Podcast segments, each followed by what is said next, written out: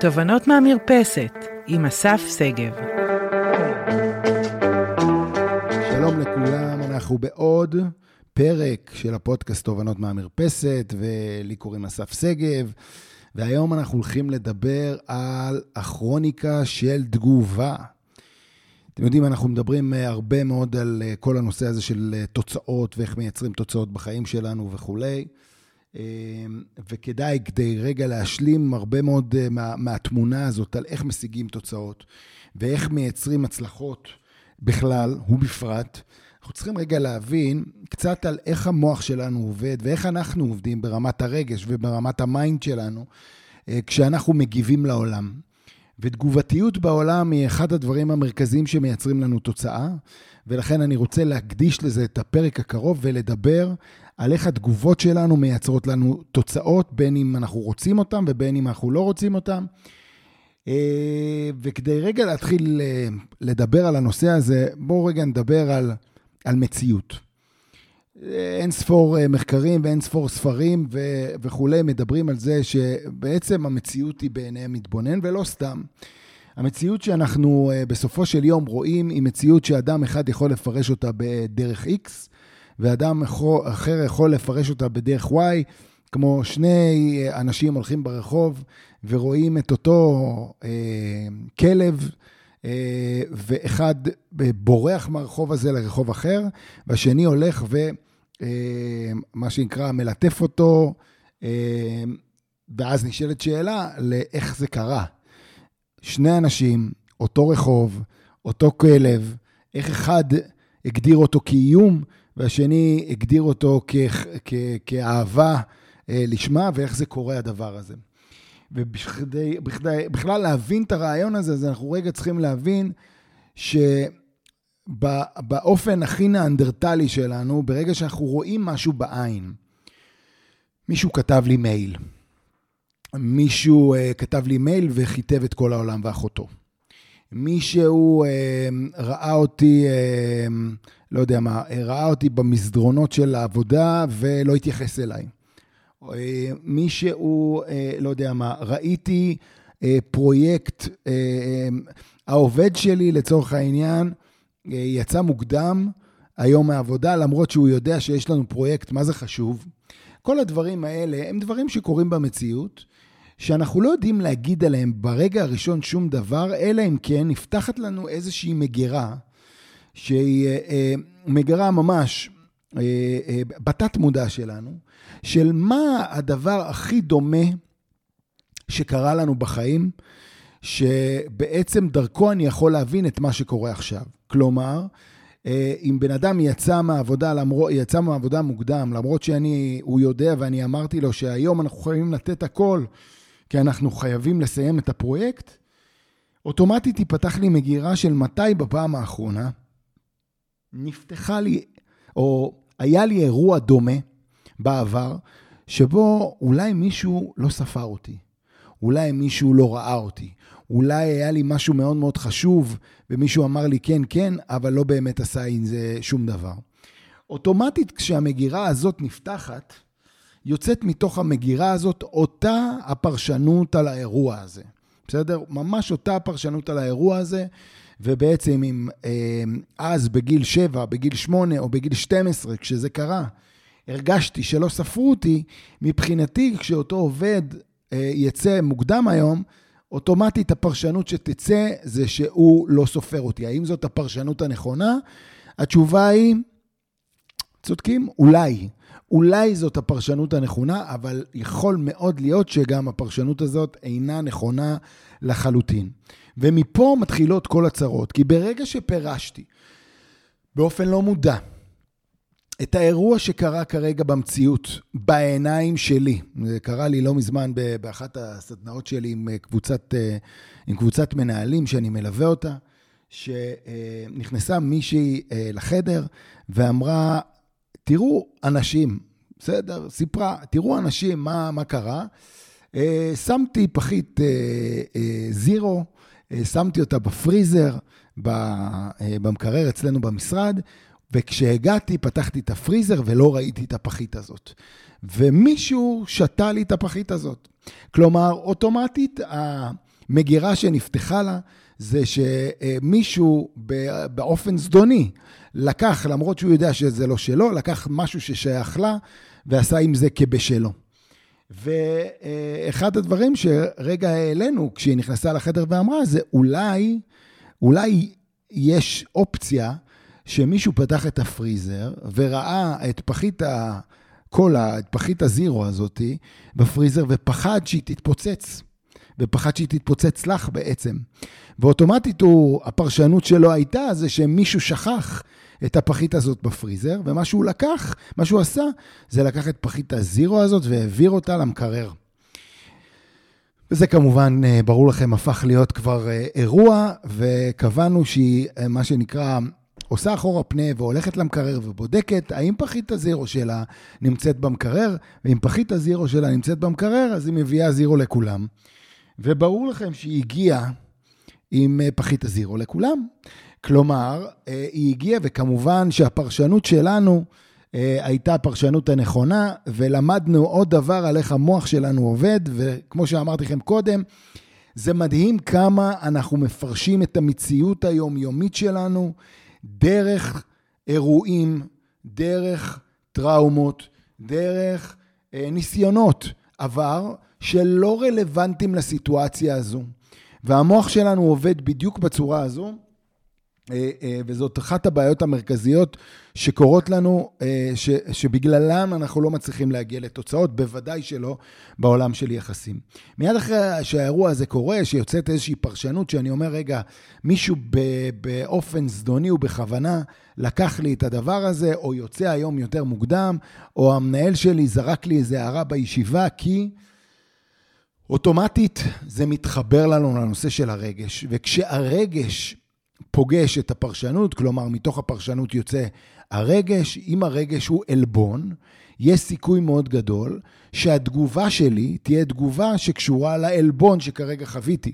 זה יכול להיות העובד הזה שכתבתי לו, אתם צודקים בדיוק זה, כתבתי לו הודעת וואטסאפ עוקצנית שעה אחרי שהוא יצא, או שלחתי לו הודעה שאומרת לו, אתה עדיין פה, למרות שאני יודע שהוא הלך, אוטומטית התגובה שלי תהיה תגובה שמגיעה מתוך אלבון או מתוך כעס וכו'.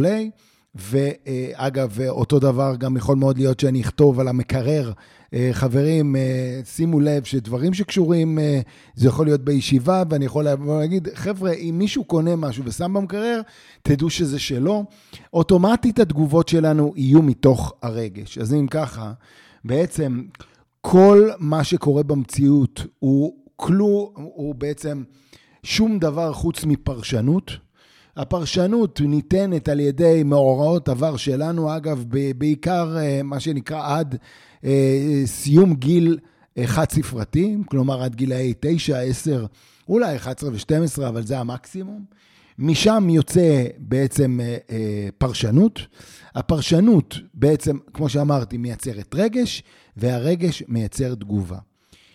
התגובה שנוצרת לנו היא תגובה שתמיד תביא לאיזושהי תוצאה, ואם היא מגיעה מהרגש הלא נכון, היא תייצר את התוצאה הלא נכונה, מה גם שבסופו של דבר היא גם פוגשת אדם נוסף, אדם אחר, שהאדם אחר הזה בעצם חווה את התגובה שלי, דרך העיניים שלו, דרך המציאות שלו, דרך הפרשנות שלו ודרך הרגש שלו, ולכן בעצם אנשים נמצאים באיזה לופ לא נגמר של אירוע שקורה במציאות, הפרשנות שאנחנו נותנים, הרגש, התגובה, ואז בסופו של דבר התוצאה. אז אם אנחנו מבינים שהמוח מפותח, אך עדיין לא דיו אל מול המורכבות של העולם הזה והמציאות המורכבת שאנחנו כולנו חיים בה, אז מה עושים? אז בעצם יש בעצם שתי דרכים להתמודד עם הדבר הזה. הדרך האחת היא לקבל החלטה שאני מתחיל להתאמן על היכולת שלי לשנות פרשנות כמעט בכל סיטואציה שקורית לי. וממש להתחיל לבחון את עצמנו. כלומר, הילד שלי עשה ככה וככה, או לא התייחס למה שאמרתי, או העובד שלי עשה משהו, או המנהל שלי עשה משהו, אני רוצה רגע לבדוק האם הפרשנות שלי נכונה. וכדי להבין האם הפרשנות שלי נכונה, אני כנראה אצטרך להכניס לחיי את הדבר האדיר הזה שנקרא שאלת שאלות. ומה זה אומר שאלת שאלות? להתחיל לשאול אנשים, תגיד, אתמול שיצאת יותר מוקדם, למרות שאתה יודע, כאילו אנחנו רגע חייבים לסיים את הפרויקט הזה ממש בהקדם, בסדר? מאיזה מקום זה הגיע אצלך? או להגיד למנהל שלי, אתמול שלחת לי איזו הודעה שאני פירשתי אותה כקצת עוקצנית. זה מה שרצית רגע להגיד לי או לעשות, או בוא תגיד לי רגע למה התכוונת. היכולת שלי להתחיל לשאול שאלות על הפרשנות שלי, והאם הבנתי נכון, או האם יש פרשנות נוספת, היא דבר אדיר, כי הוא בעצם לא מבקש מאיתנו, ואתם יודעים, יש הרבה מאוד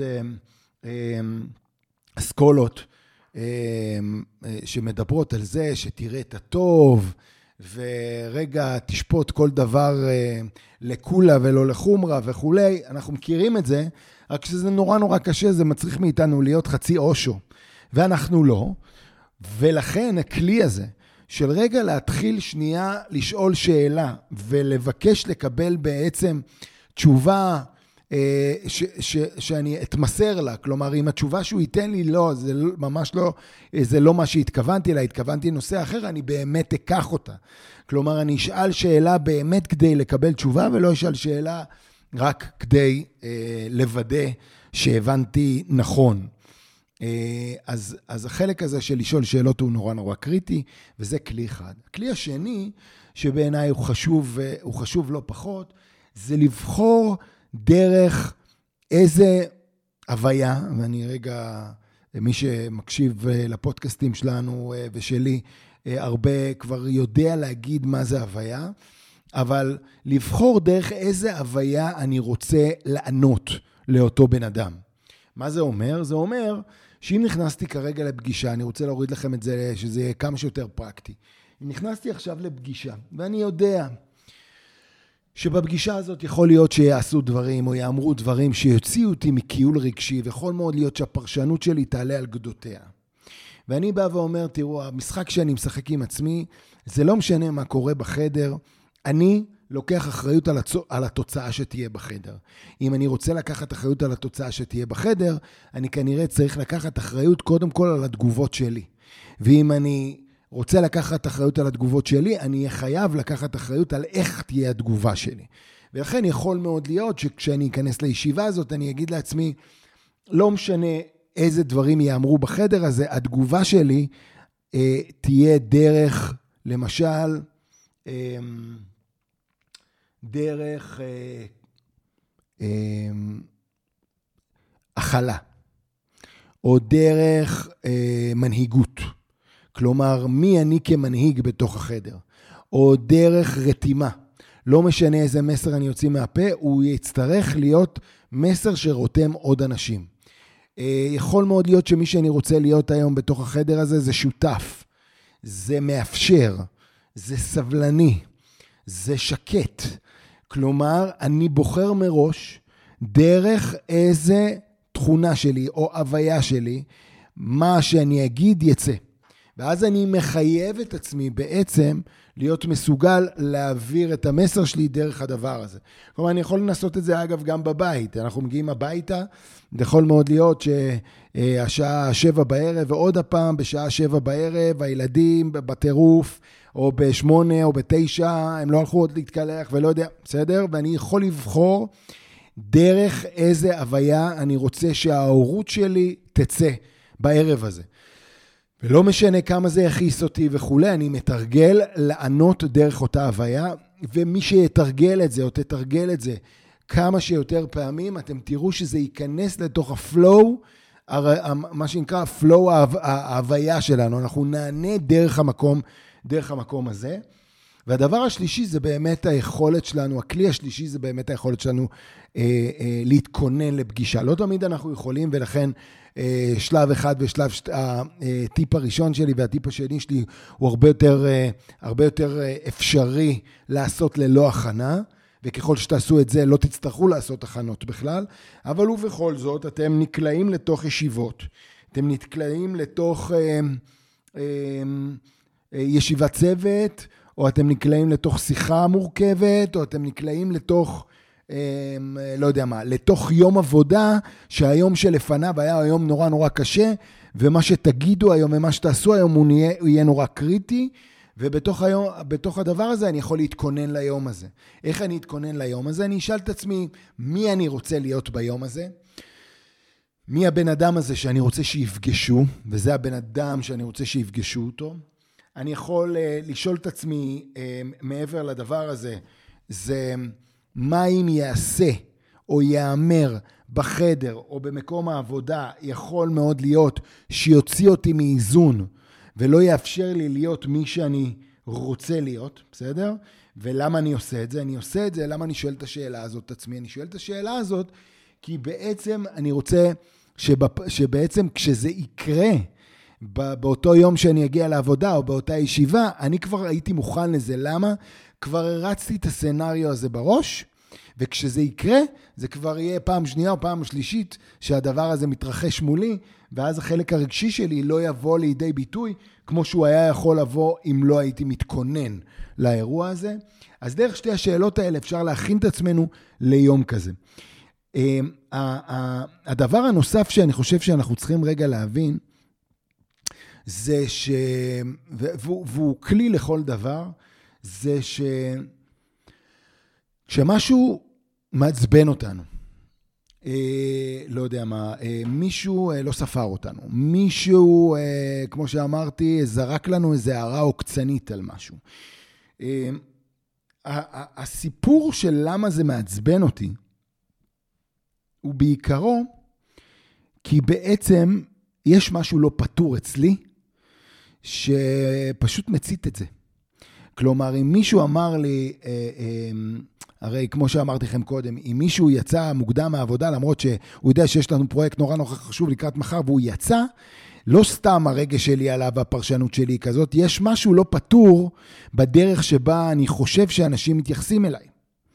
אם המנהל שלי זרק לי איזושהי הערה, או קצנית על, לא יודע מה, על מוסר העבודה שלי, על היכולת שלי להגיע לתוצאות, זה יערער אותי ויציף לי את הרגש, כי יש משהו לא פתור אצלי שמציף את הדבר הזה. וכשאני, זה נורא מרגיז אגב מה שאני אומר עכשיו, כי בעצם אני מבקש מכם לקחת אחריות, גם על דברים שאנשים אחרים עושים. אבל ובכל זאת, כדי, כמו שאמרתי לכם, ואני אומר לכם את זה בכל פרק שלנו, האחריות שלנו היא ב-100% על היחסים שקיימים סביבנו. אם אני עדה באופן מודע, שמה שמציף אותי, ומה שמוציא לי את מה שנקרא את הרגש, זה דברים לא פתורים אצלי, יש סיכוי מאוד מאוד גדול שאני אצליח לאט לאט להתחיל לתרגל את היכולת שלי להביא פרשנות אחרת לאירוע. הדוגמה הכי טובה שיש לי לתת לכם, זה, אתם מכירים את זה, שאתם באיזה פקק, ובשאיפה טעיתם בדרככם, ואתם חייבים להיכנס לתוך תור, בתוך הפקק. ויש מישהו לפניכם, שמה שנקרא, עקף את כל התור, ונכנס לתוך התור. ואז יש מין איזה קטע כזה שאתה יכול, מה שנקרא, לנסוע לכיוונו, כי הוא הרגע זה קרה לו. הרגע נתנו לו להיכנס לתור, ולהיכנס בעצם לפניו, ואז אתה קולט שהוא לא נותן לך להיכנס. ואז אתה אומר, רבק, איך יכול להיות שבן אדם, שהרגע נתנו לו להיכנס לתור, שכח לגמרי שהרגע נתנו לו להיכנס לתור, ופתאום הוא מביא פרשנות אחרת לחלוטין למה שקורה פה, ולא נותן לך להיכנס לתור. וזה חברים, בדיוק הסיפור הזה של המוח הנאנדרטלי שלנו, שבכלל, מה שנקרא, בכל רגע נתון, לא נותן לה פרשנות לבלבל אותו. לא משנה מה קורה במציאות, הפרשנות שלי תהיה מהמקום הזה. והדבר המופלא הנוסף והאחרון שאני רוצה רגע לשים פה על השולחן, הווירטואלי שלנו, זה את זה שכשתתחילו להגיב אחרת לאירועים שקורים במציאות, שהפרשנות אליהם האנושית היא תמיד ברורה, אתם תצליחו להפתיע את הצד השני, ויקרה שם קסם ביחסים. אותו עובד שיוצא מוקדם למרות ש, אותו מנהל שזורק איזו הערה בוואטסאפ, אותו אחד ששולח מייל בתפוצת נאטו, רגילים לפרשנויות האנושיות הרגילות שהעולם יודע לתת להם, והם מה שנקרא מוכנים, הם צופים פגיעה מה שנקרא, הם מוכנים לאירוע שיגיע. בין אם הם עשו את זה בטעות או לא בטעות, הם מוכנים לאירוע שיגיע. כשאנחנו משנים את הפרשנות, או שואלים שאלה, האם זה נכון, האם מה שהרגשתי עכשיו הוא נכון, כשאנחנו שינינו את הפרשנות והבאנו תגובה אחרת, זה משנה את חוקי המשחק ומייצר שיח אחר לחלוטין בין שני אנשים, שבסופו של דבר מי שגרם לו לדבר הזה לקרות, או לשנות את התוצאה הידועה מראש, זה אני.